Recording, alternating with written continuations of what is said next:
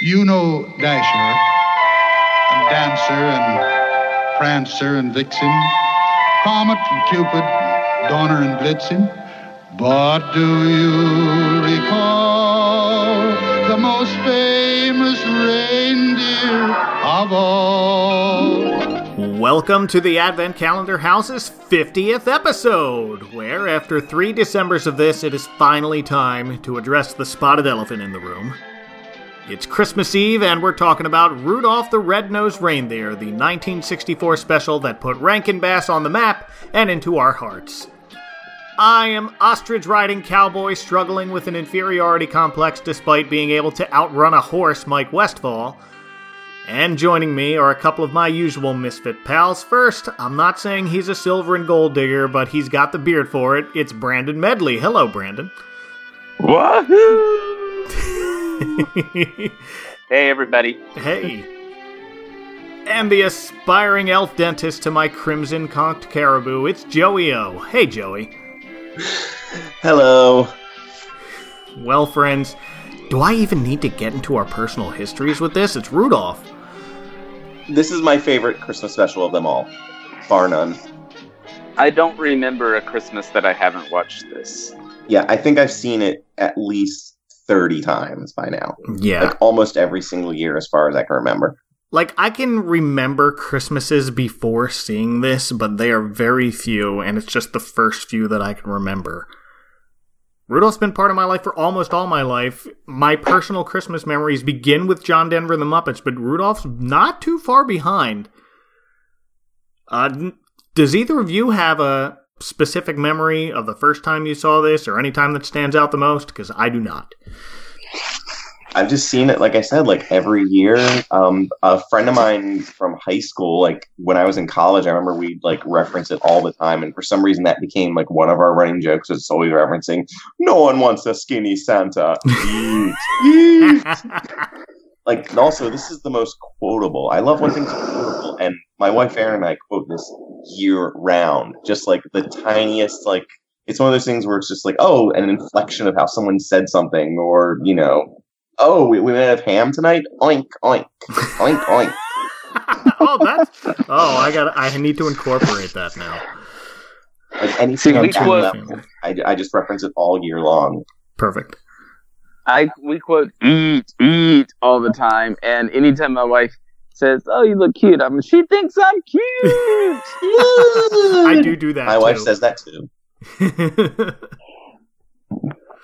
I, I don't. I I don't remember the I don't remember the first time seeing this. I remember I can distinctly remember watching it when I was very young, like preschool age or earlier, hmm. toddler age maybe. And even then, it feels like it wasn't the first time I was watching it. I just it's come on TV every year I've been alive, and I just feel like my parents probably set me down from the time I was old enough to sit in front of a TV and watched it. I can't remember a Christmas without it. So. All I remember is one year Rudolph became my favorite thing about Christmas, so I just watched it just about every day in December. I had a reindeer shaped stocking from Burger King, of all places.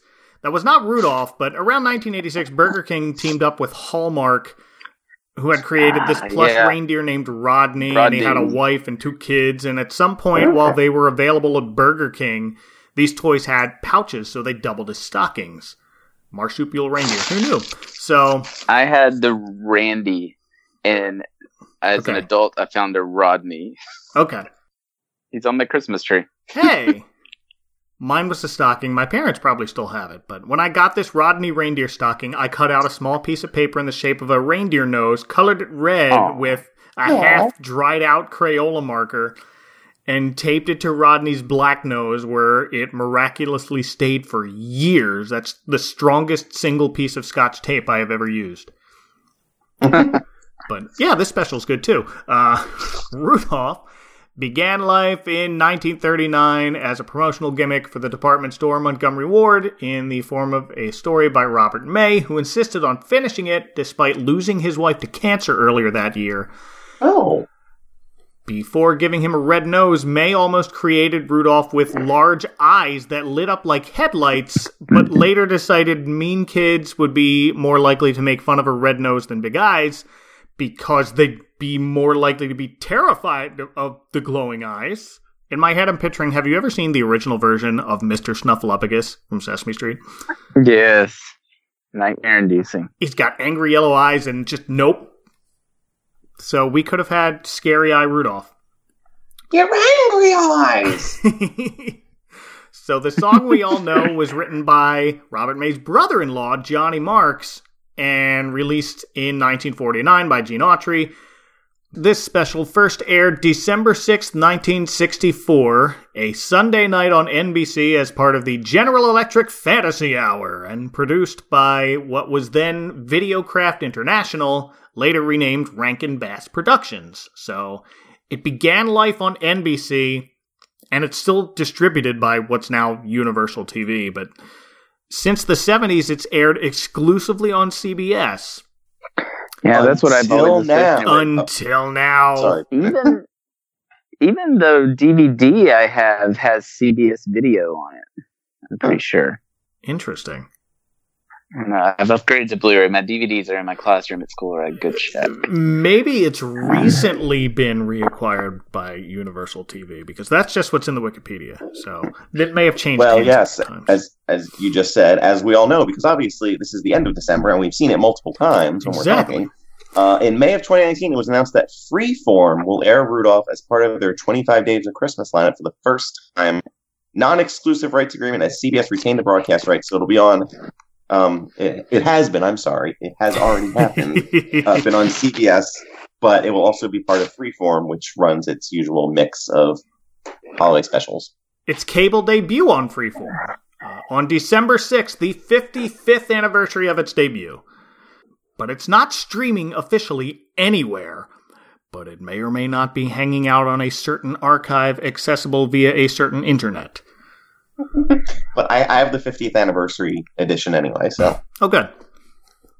So let's start talking about this. And I did a little bit more of a bullet point format here. But as we open, we meet Sam the Snowman, who is the snowy image and likeness of Burl Ives. What's the matter? Haven't you ever seen a talking snowman before? And it's hard to believe a version of this could have existed without this snowman narrator, but Burl Ives was kind of a later addition to this production. He really ties the whole thing together. Um, Sam the Snowman, like I have an action figure of him that came out in the early 2000s. There's like a whole line of Rudolph ones, and he, him and the Bumble are the only ones that have really held up well. But I still put them out on my mantle every year. Um, I just love the little.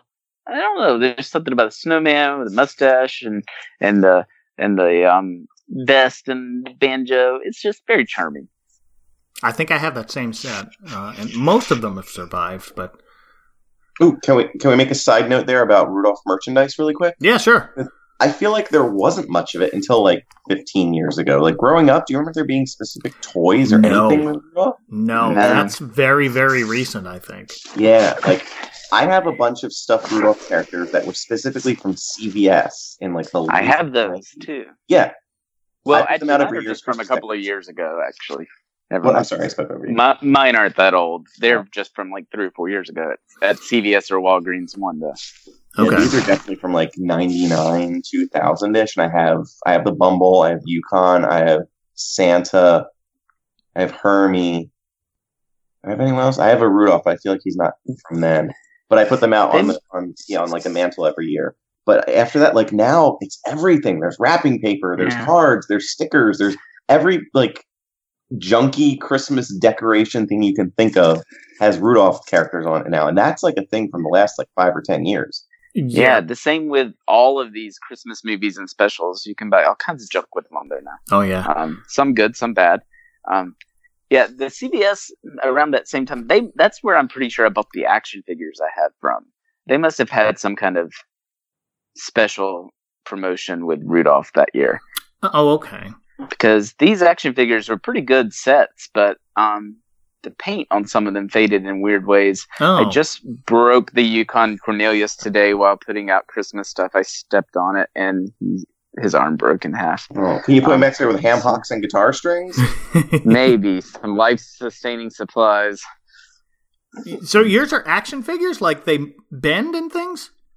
Yeah, well, they're like hard plastic. They're about six inches tall. Okay. Um, they have like the Rudolph. You put little, you pressed his tail down, and at one point his nose lit up. oh wow. And like Clarice came with the singing animals. Hermie came with the, a dental book and dental supplies. Um, wow. Santa came with a sack and hat, and Yukon Cornelius had ice picks and snowshoes. And the What? Bumble's got the star. The Bumble's furry, but he's still like hard and standable. Okay. Mine are like the small rubber figurines like you'd get in a Happy Meal.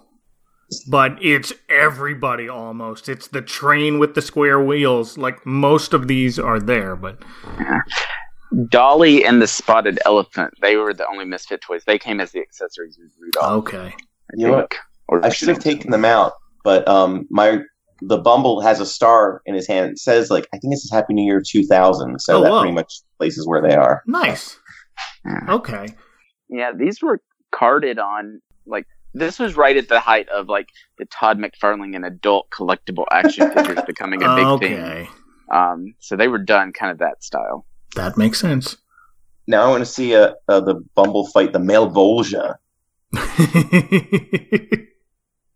now I do too. Oh, someone make that happen. Uh, but you can meet them at theme parks now. They're at any of the theme parks owned by SeaWorld, so that includes Busch Gardens and Sesame Place. But Burl Ives, we talked about him as the first Easter Rabbit and the Ewok adventure. I'm convinced Burl Ives should just narrate everything. They should have gotten the ghost of Burl Ives to narrate The Mandalorian.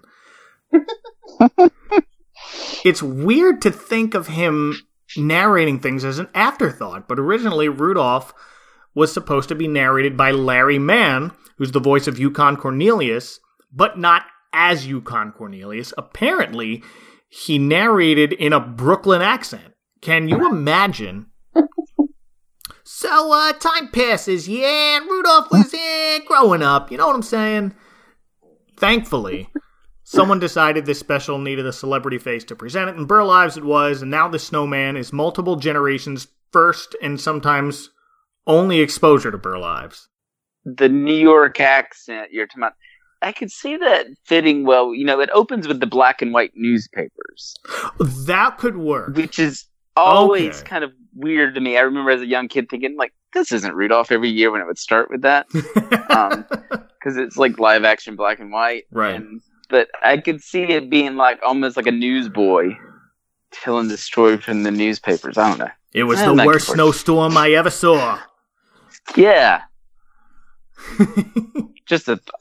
I Good wonder if thought, that's where thought. they were going with it. Okay. But Sam the Snowman immediately directs us to Santa's castle, looking in hindsight like a cute mini Hogwarts. Uh, and it's a playset you can buy now. Includes Oh, cool. When we were watching tonight, I was thinking that would be a cool toy to have. yeah, and so the the structure itself is a main hall, and upstairs is the one workshop room we see, and then above that is Santa and Mrs. Claus's bedroom, and their maybe queen sized bed. Guys, upgrade. No, Santa and Mrs. sleep in separate beds that are pushed next to each other. You would think, but not in this set.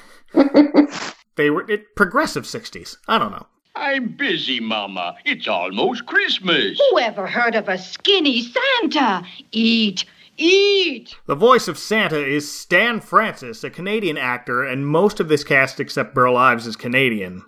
And Stan Francis is known for this and not much else because he died two years later. But notably, he was also the voice of Geppetto in the New Adventures of Pinocchio, which was the first Rankin Bass stop motion thing. Do you want to look at the cast right now, or just go through it? Because I'm going to go through as we go. okay, because they all have something in common other than being Canadian. They do. A lot of them do. I'm about to get to that. uh, Mrs. Claus, on the other hand, is Peg Dixon, who went on to be the voice of a bunch of well known characters in the Spider Man and Marvel Superheroes animated series from the 60s. Are you ready for this list? Peg Dixon was the voice of Mary Jane Watson, Aunt May, Betty Brant, Martha Connors, who's Lizard's wife, uh, Wanda Maximoff, and Lady Dorma from the Submariner. And her Wikipedia entry lists a bunch of other Marvel characters that elsewhere were credited to Vita Linder, who died in 1966, the year these ran. So maybe she took these over, but it's also like Pepper Potts and Jane Foster and Black Widow and the Wasp and Peggy Carter and Sharon Carter and Betty Ross from Hulk. So that's a Yeah. huge resume. Yeah, it seems like a lot of these, and I won't get to all of them, but a lot of them were in the the '60s Spider-Man, which of course everyone knows is the one that gave us the song "Never on the Bumps." That. Yes. the Marvel tie-in very strong here. It must have also been a Canadian production. Uh, Spider-Man himself was voiced by Paul Soles, who's the voice of Hermie. which is crazy because Hmm. I didn't know that. that I, my favorite superhero was Hermie. I didn't know that. well, they're both such misfits. They are. Oh, they are. But Typical Hermie luck. uh, but here, Peg Dixon is Mrs. Claus with her eat, eat. Very Mediterranean, but I can't decide from where. But Joey, fun fact the first writer to give Santa Claus a wife was Philly native James Rees. Philly has a very complicated relationship with Santa, but moving on. Peg Dixon is also the voice of Mrs. Donner opposite Paul Kligman, who voices all of the adult male reindeer, including Comet and Clarice's father. He was a bunch of Marvel voices in those cartoons too, so he was J. Jonah Jameson and Harry Osborn and Thunderbolt Ross and the Red Skull. Get me pictures. Pictures of Hermie. Pictures of Hermie. Rudolph, he's a menace. Well, Rudolph, our star and menace, is voiced by Billie Mae Richards, and she was Rudolph in every Rankin Bass special where he speaks. But we children of the 80s may also know her as the voice of Tenderheart Bear. and this first scene shortly after Rudolph is born and just before Jingle, Jingle, Jingle. You will hear my sleigh bells ring. I am old Kris Kringle. I'm the king of jingling. is our first instance of a running theme that many have pointed out as adults, but let's start now. Santa Claus in this special is a jerk. Is such a dick. Like, he throughout this whole thing, and it's not redeemable at the end to me. Like, I don't. He, I know he apologizes, but the whole time, I'm just like, my gosh, you're supposed to be jolly and nice. Maybe he's just hangry. Maybe Mrs. Claus is right. He needs to eat. Oh, that explains everything. He's He angry. seems very. He's very stressed and distracted too. Like he doesn't care about the elf song. It's it's you know the busiest time of year. He he doesn't have time to apparently care about anything. right. don't let everybody, anybody ever see this freak of a kid you got. Yeah, let's hope this no stops that glowing thing if he wants to join my team. And then later, during the reindeer games, he straight up tells Donner, You should be ashamed of yourself. Shut up, Santa. One thing I didn't catch until recently, maybe until the last five years or so, but the music that's playing during the reindeer game scene is like the da da da da da da da da. I realized, wait a minute, that's rocking around the Christmas tree. It is. Mm-hmm. Did you catch that recently Well, or as always- a kid? It's just like subliminal. Like you know it's there. It Yeah. doesn't like click. It's like you know. It's just there. Isn't it also in the um opening credits when they're doing like? It might think be. it's I, in there I think somewhere, so. too. But well, that also, was. oh, Go ahead. I own the soundtrack. I should have grabbed it and brought it uh, in here. But I own the soundtrack. I, I could see how it's credited there. Well, "Rocking Around the Christmas Tree" was also written by Johnny Marks, so that's how it Mm, got there into the go. special. He wrote all the music for this. Mhm. Uh, but before that, we meet Herbie, the aspiring dentist, and the other elves, including his boss. What? You don't like to make toys? No. Hermie doesn't like to make toys. voiced by Carl Banas, who's also the original voice of Sweetums from the Muppets. What? Yes, Hey guys, I want to go to the North Pole. not that one. Sweetums had a voice that wasn't the Muppeteer. That's rare. Only in The Frog Prince. His first appearance was in that Oh, Frog Prince movie. Jerry Nelson was in the suit. Carl Banas did the voice, and it was more of a grovelly night night. Sweetums gonna hit and smash. Colonel Frog, Froggy Cash. Sweetums find that frog and mash. Froggy get mighty bashed. before Richard Hunt really took over the character. Okay. And that's the Sweetums that we know and love and Buddy and uh Okay. So I need to talk about this head elf for a minute. There's this scene Yes. with the song We Are Santa's Elves. elves, filling Santa's shelves. With a toy for each girl and boy, oh, we are Santa's elves. Mm-hmm. which by the way is often trimmed for TV and then starting in the 70s was cut entirely so they can make room for more commercials. I'm glad I watch this on DVD every year.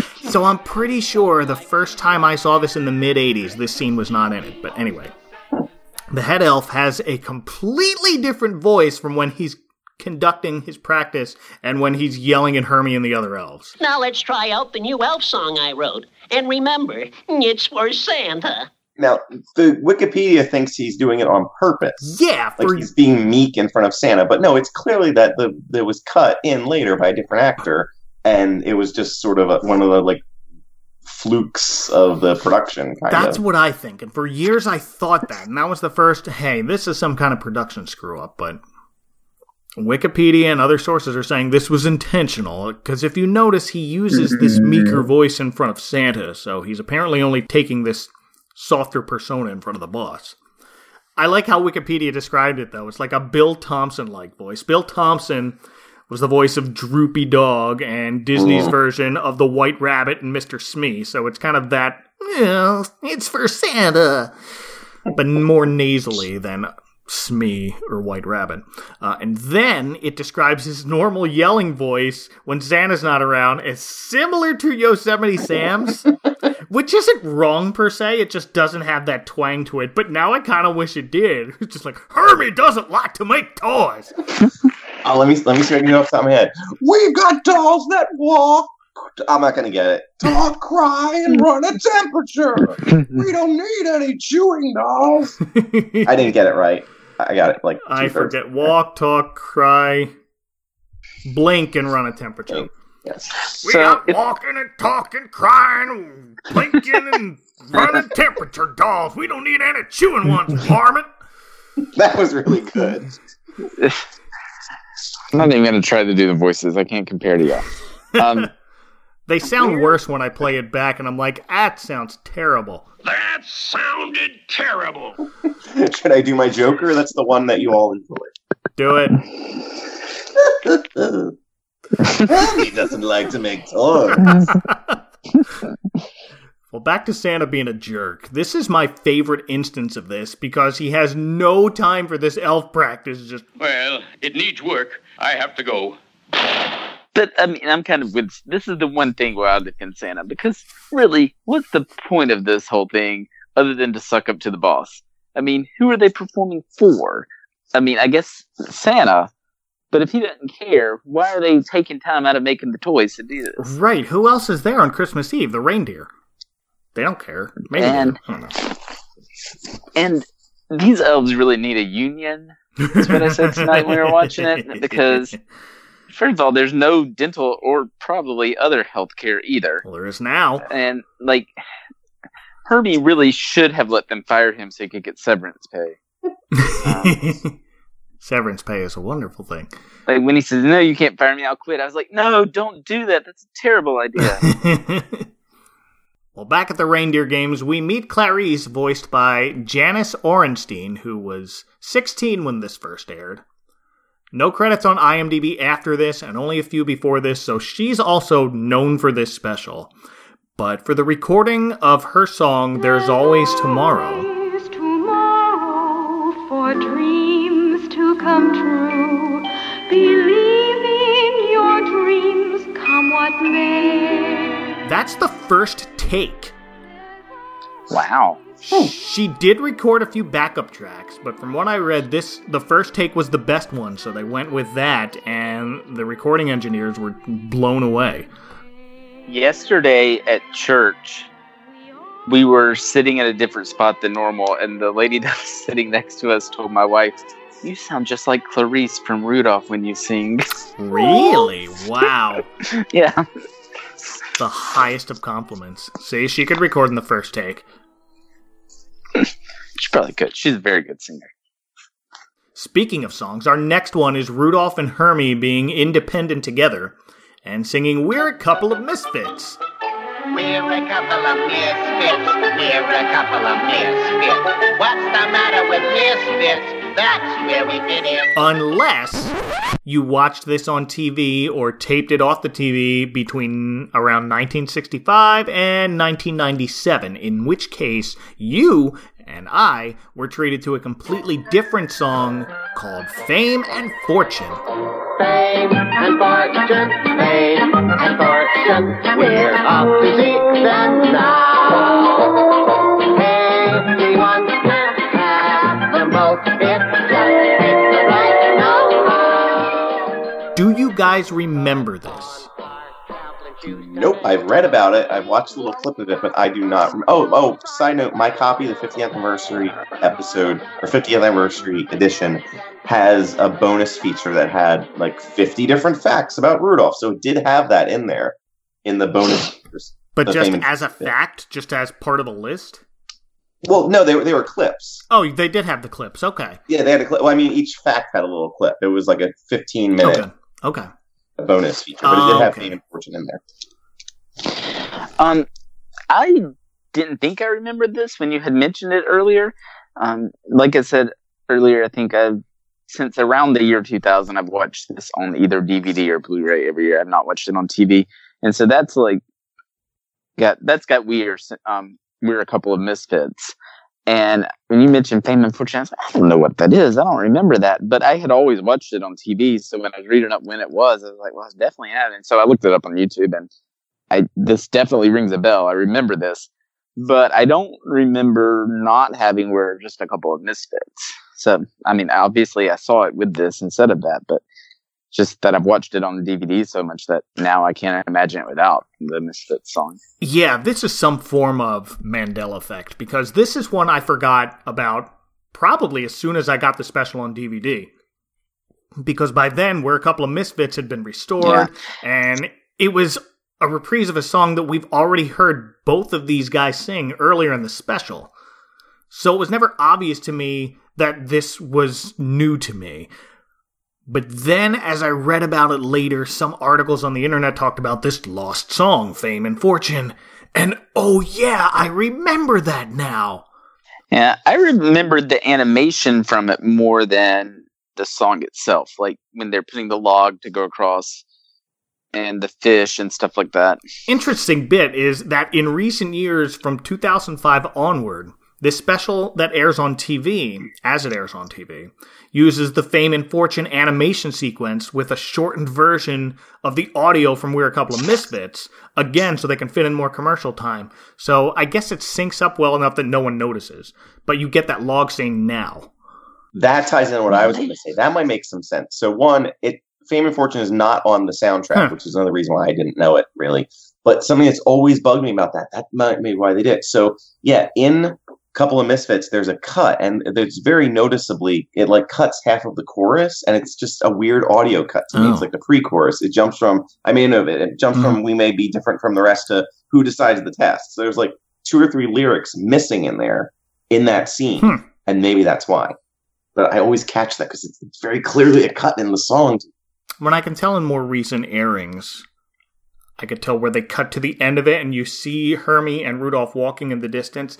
That was a longer animation from the Fame and Fortune animation. So I think they kind of recorded them both together during the stop motion process. And it was just Mhm. that part was scrapped and they redid it or something. Um, yeah, it's just a very strange form of Mandela effect where I forgot this, even though I watch it every year. And then the new thing came back and just replaced my memory. But it's not long before we meet Yukon Cornelius, voiced by Larry Mann. I mentioned he almost narrated this whole thing in a Brooklyn accent. And we also almost had a version of the next song, Silver and Gold, sung by Mann, this time as Yukon Cornelius. That would be weird. Just it's such a sweet, lovely song. Is. Silver and gold, silver and gold. Everyone wishes silver and gold. How do you measure its worth? And Yukon's voice doesn't really, you know. Yeah, if Yukon Cornelius had sang this, I don't think it would have become the almost a standard that you hear like in malls and stuff apart from the special. Right. Mm-hmm. Gold and silver, silver and gold. oh, that's an that's another reference we use all year round. Like if I go, oh, oh, what came in the mail? Nothing.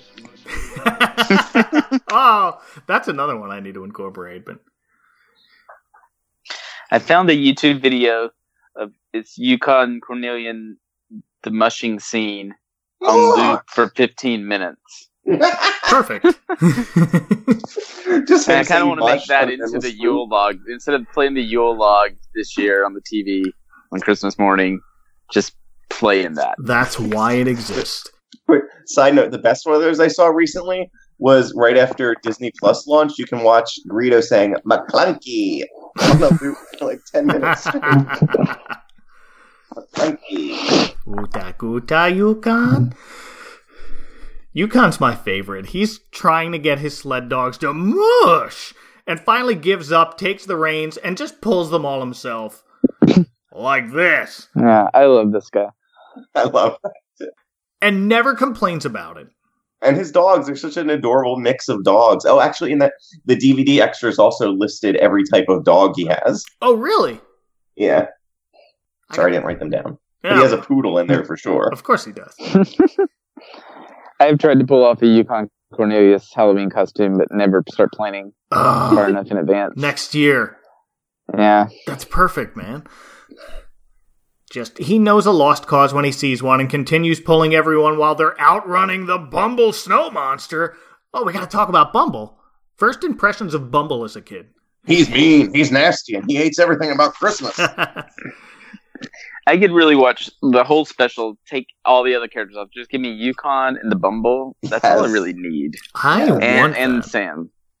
Yeah, give me like a prequel of Yukon like exploring the Arctic and having to deal with Bumble. I want that now. Yeah.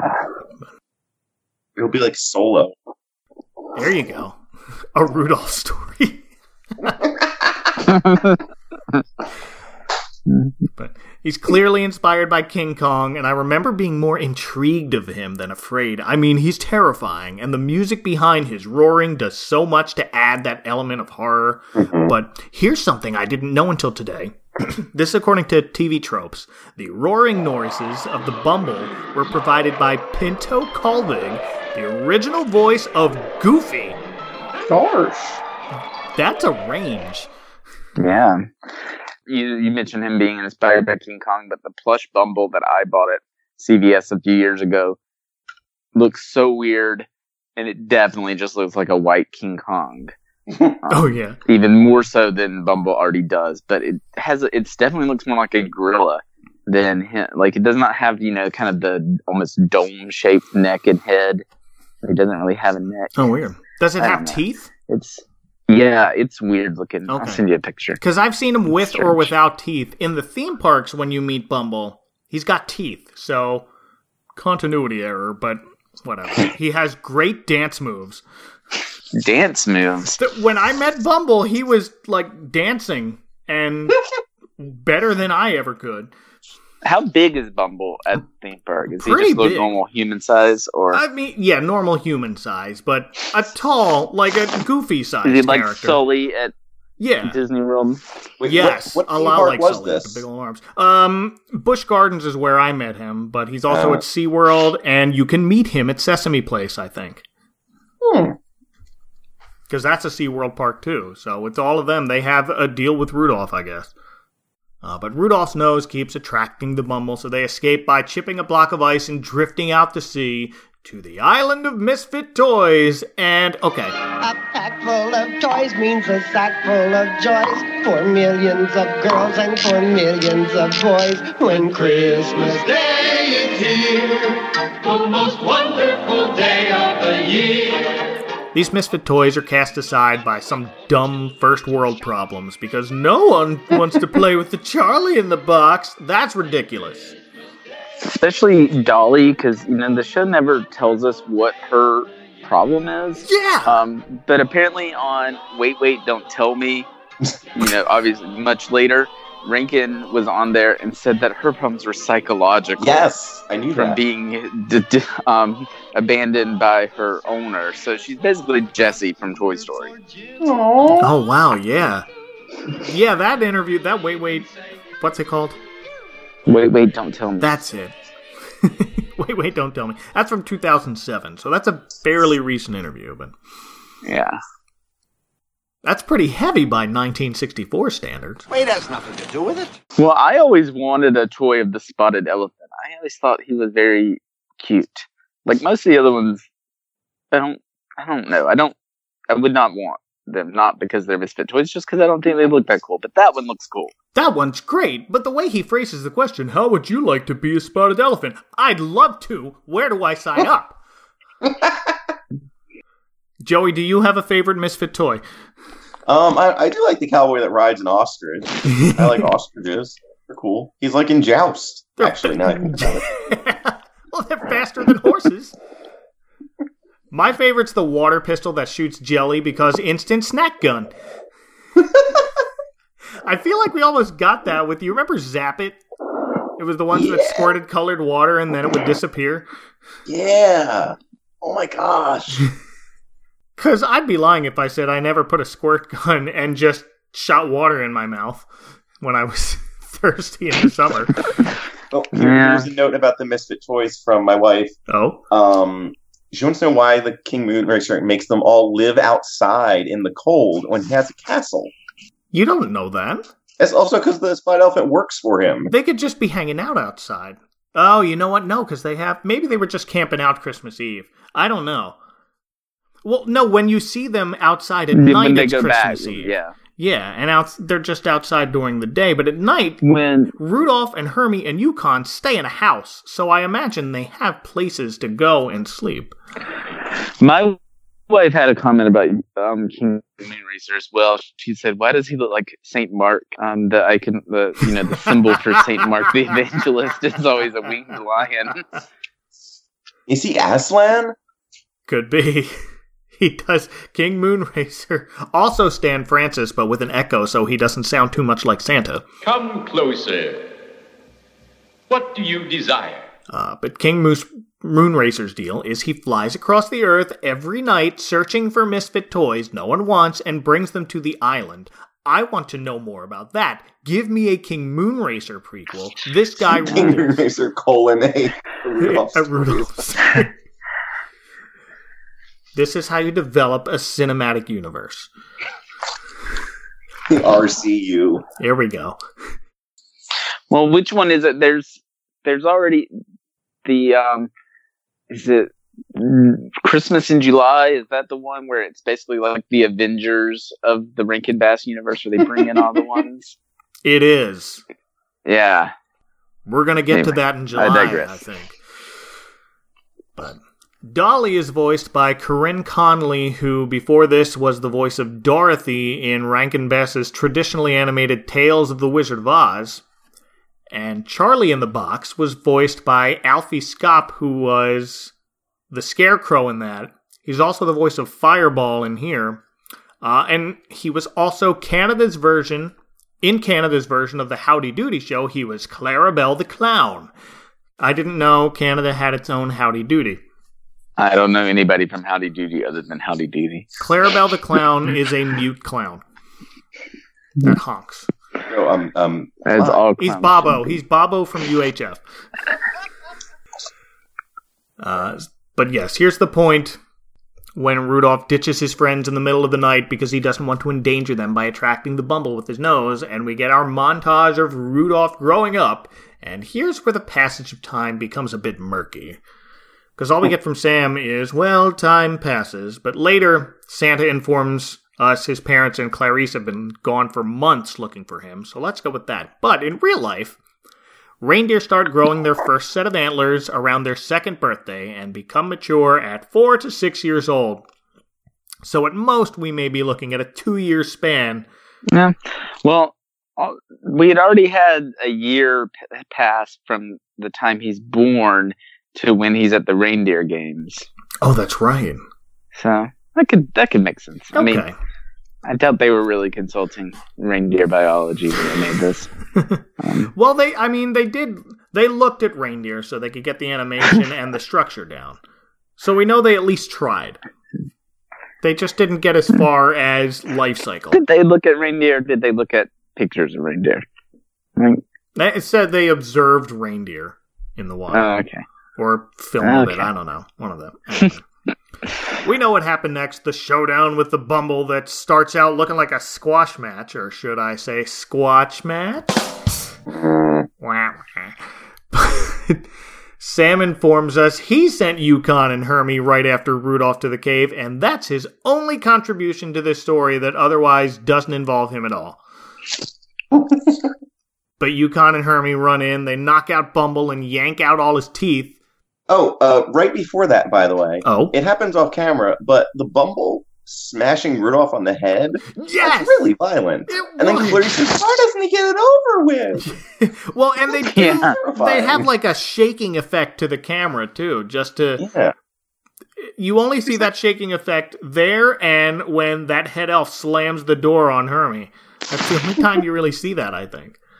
Yeah, she's like, Go ahead, monster, eat my boyfriend and just get me out of my misery. well, she's next, so Oh. trying to she's trying to make it go quickly, but Oh.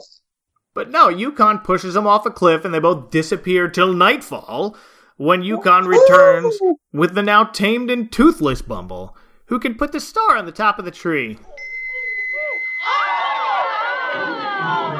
And he doesn't even need a stepladder. But, but you went over the side of the cliff. Didn't I ever tell you about Bumbles? Bumbles bounce. Bumbles bounce. Maybe that's what he was doing at the theme park when he was dancing, because it was kind of bouncy. but it's Christmas Eve now, and Mrs. Claus is still trying to get Santa to eat. But he fattens up by that night. What did he eat? Oh, I figured it out. Oh? I figured it out. He ate ding dongs. Ding dongs, man. ding dongs, yo. It was like the fat video. it all makes sense now, because just hours before, when he's asking Rudolph that famous question, Rudolph, with your nose so bright, won't you guide my sleigh tonight? It will be an honor, sir. Won't you guide my sleigh tonight? He's visibly too skinny for his own pants, so he's wearing suspenders. then we get I Holly. just assume that the coat is very thick. You would think that, but then immediately after Holly Jolly Christmas, It's the best time of the year. I don't know if there'll be snow, but have a cup of cheer. Santa's got a nice round belly immediately after. And he's chuckling, right? He's like, he's trying it out. Now Like, shake oh, when oh, you oh, laugh. oh, oh, oh. That's my Santa.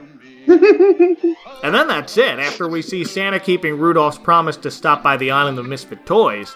But that wasn't in the original special. They added that the following year after fans complained. That's why people think you can change a Star Wars movie by writing enough angry internet posts because that worked once. Uh, but I wonder how this worked without the internet. Like, did people write letters about that? I guess so. I mean, I know called? that there were letter writing campaigns to save Star Trek and such around the same time. But still, like that's one thing, saving a show. But writing just say like, "Hey, Santa, let these toys down." That's I don't know. The idea of firing off a tweet is one thing, but to actually like t- put pen to paper and pay for a stamp and go to the post office and mail it. Never That's a lot of underestimate the power of an angry parent in the 1960s. Well, this is where the alternate ending comes in, right? Yes, so people were upset that they never actually showed Rudolph returning through the island. So when 1965 rolled around, we get that new Fame and Fortune song and this scene at the end where the Misfit Toys are huddled around a fire. And then they see Santa come in. That's why Santa and Rudolph's dialogue is just repeated lines like, Well, let's be on our way. Okay, Rudolph, full power. But what, but what that scene replaces is the end of Yukon's arc. We've seen him toss his pickaxe and then lick it like he's got this whole special magic tongue powers that can detect No. that can detect the presence of silver and gold. But no, when he does it at the North Pole, he has struck a peppermint mine. Now, you see how it's done? Wahoo!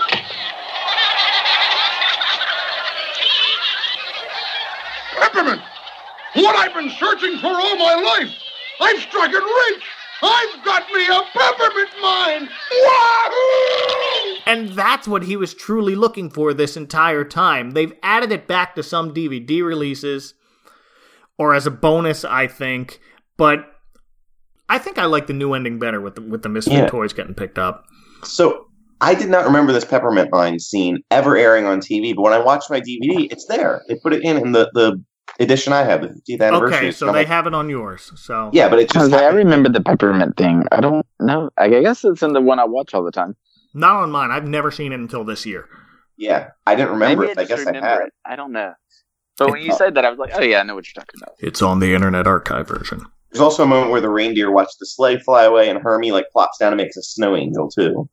Yes. Mm, that hmm. I don't remember any of that, but I must have seen it because I watched my DVD copy of it at some point in the last few years when I bought it. and I got it as a gift, but still. I didn't know there were so many different changes to this until we started talking about it. So many. Um, So this is like special edition type stuff. Which one have they put Maclunkey in?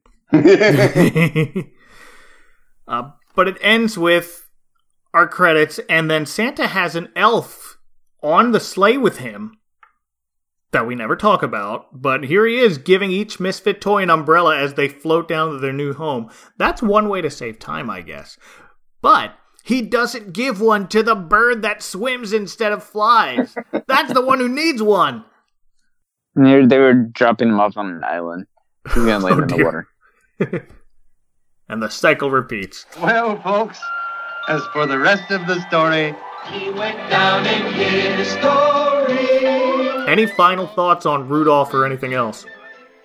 Um, well, we I forgot to mention my favorite line when we were at that part. That my favorite Yukon line is whenever he says, "You know, the dog is thick as peanut butter," and Oh, Hermie yeah. corrects me and says, "You eat what you li- like, and I'll eat what I like." and either right before that or right after that, I think it's right before that, he's screaming, Silver! I thought you wanted gold. I changed my mind! yeah. third third spin-off I want is the Yukon and Hermie buddy adventure. Oh, man. Just them bickering the whole time. I want it live action, and I want it to be um, Channing Tatum and the other guy, Jonah Hill. I don't know which one would be Hermie. Um, the remastered digital version came out in 2005, and watching it on DVD, it almost looks too cleaned up and bright. You know what I mean? I It's do. this- I've seen a version of Snow White that's too cleaned up and it looks terrible, and I feel like it was around that same time. Yeah, they did that to Pinocchio really bad too. Yeah. Um, we didn't mention that Hermie is sometimes Herbie. I don't hear it in the special. I feel like that's another thing that people don't remember right, but then Mm. they hear it. I think it's just a couple of these elves are trying to have weird accents or something, or they sound like they have a cold, but I've only ever heard Hermie. I feel like once or twice it sounds like somebody says Herbie. Maybe Oh, they're yeah? the head elf. He was originally supposed to be Herbie, I think. I think that's the story I heard. And I have this in my notes. So I, I think I got this from the um, the bonus features on the DVD. Do you know whose costume was inspired by the head elf? Buddies? Yup. Whoa. I was gonna say all the elves. Yeah, but no, it took me a second. I'm like, okay, he he wears green and he's got the gold trim. Oh my goodness, Buddy's wearing that same. Wow. Well, yeah. Mhm. Now that I think about it, because at the end, Jovie has that same pink outfit. It's same shape and everything, and the and the same little pointed up boots. So yeah, that makes absolutely perfect sense. Mm-hmm. This is one of my favorite things about Elf is how it's so clearly inspired by this special and just bringing that all into live action. I don't know. I just love it. Um, I actually wanted to ask y'all if y'all have heard of a book. Um, this is kind of about Rankin Bass in general, not just Rudolph, but since Rudolph is kind of the crown jewel, in my opinion, of the Rankin Bass world called Oh yeah. The Enchanted World of Rankin Bass, a portfolio. No. Okay. So apparently it came out over 20 years ago, and I had never heard of it before. I missed Dragon Con for the first time this decade. This past year, we didn't go. And I was torturing myself by looking at the schedule and seeing what was going to be there. And they had the guy who wrote this book there doing a panel on Rankin Bass. Oh wow. So I had looked at the book then, and you could find used copies of it on Amazon for you know thirty to forty dollars, which seems pretty reasonable for this kind of book. Yeah. Um, but then when it got a little bit closer to Christmas, and I went to actually buy a copy of it, um, they were over one hundred and fifty dollars used on Amazon. Ooh. But in looking for it today, I found in one of the Amazon reviews people saying that apparently you can get a 20th anniversary edition of the book from the book's website, miserbros.com. and they have lots of Rankin Bass merchandise on here that I've never seen before, like a t shirt with the production logo. Um, but anyway, they had this book on here, and like the guy, it's it's kind of like the uh, it. I think it's kind of like um, without even a look inside of it, kind of similar to the like Star Wars visual dictionaries or those kinds of books, um, but with all the Rankin Bass Christmas specials. Um, Mike, this definitely seems like something you need. It sounds like of. it. Yeah. Well, I'll close with a story of a couple of the stop motion figures themselves. Originally, they weren't handled with the thought of preserving them. According to another book on the making of just this special, Rankin and Bass didn't know how big Rudolph would be, so nine of the figures were given to a secretary who gave them to members of her family, and most of them were just discarded. But an original Santa, well fed Santa, in his red suit, uh, and the young Rudolph model from the reindeer games turned up in 2005 on an episode of Antiques Roadshow. So this secretary's nephew found them in an attic. The rest had melted in the hot attic, but Rudolph and Santa survived, so we brought them to the show and they were praised for a minimum of $8,000. They were later sold at an undisclosed price and restored and have since shown up at conventions, so that may or may not have been at that Dragon Con. But happy ending at least for Rudolph and Santa.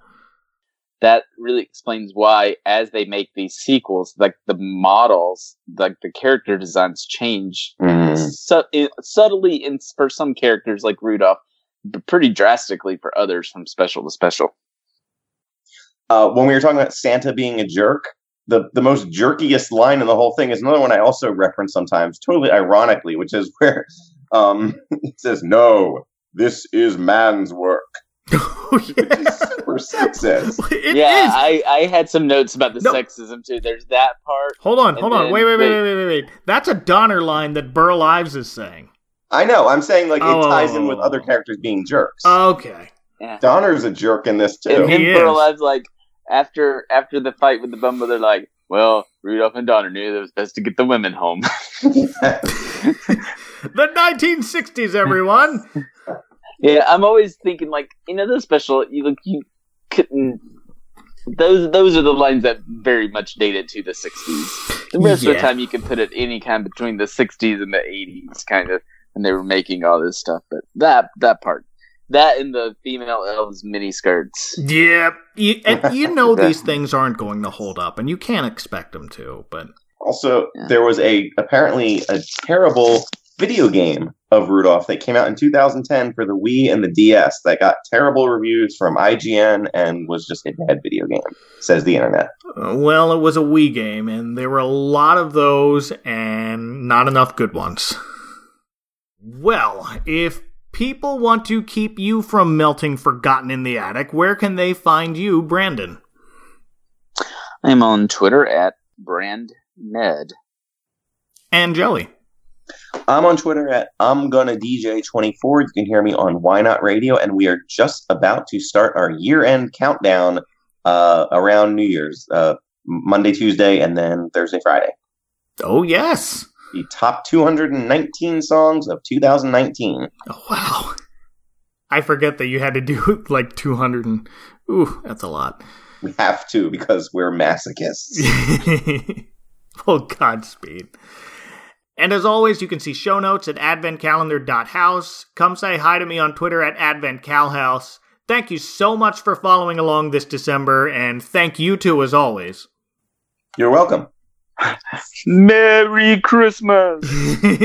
uh, we'll be back July 1st for the second half of this season as we count down to Christmas in July, but look out for us a bit sooner than that. For now, for Joey Owen, Brandon Medley, from the northernmost dentist's office in the world, this is Mike Westfall saying, Careful of that icy patch, and only one more sleep till Christmas. I'm gonna go get something to eat and gain 100 pounds. Good night, everybody.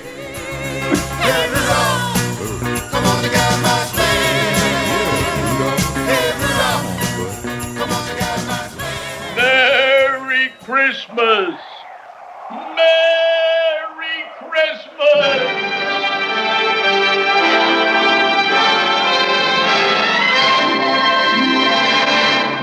The Advent Calendar House is part of the Christmas Podcast Network, located conveniently at ChristmasPodcastNetwork.com. Hello, this is Todd Killian from the Christmas Clatter Podcast. What makes Christmas special to you? Is it the movies or the music, the food or family, the gifts or decorations? Maybe those quiet moments of reflection. Whatever it is, join me for Christmas Clatter, a monthly podcast dedicated to everything that makes Christmas special. Visit ChristmasClatter.com for all social media links and find Christmas Clatter Podcast on all podcast apps. Thank you, and remember, keep Christmas hope alive every day.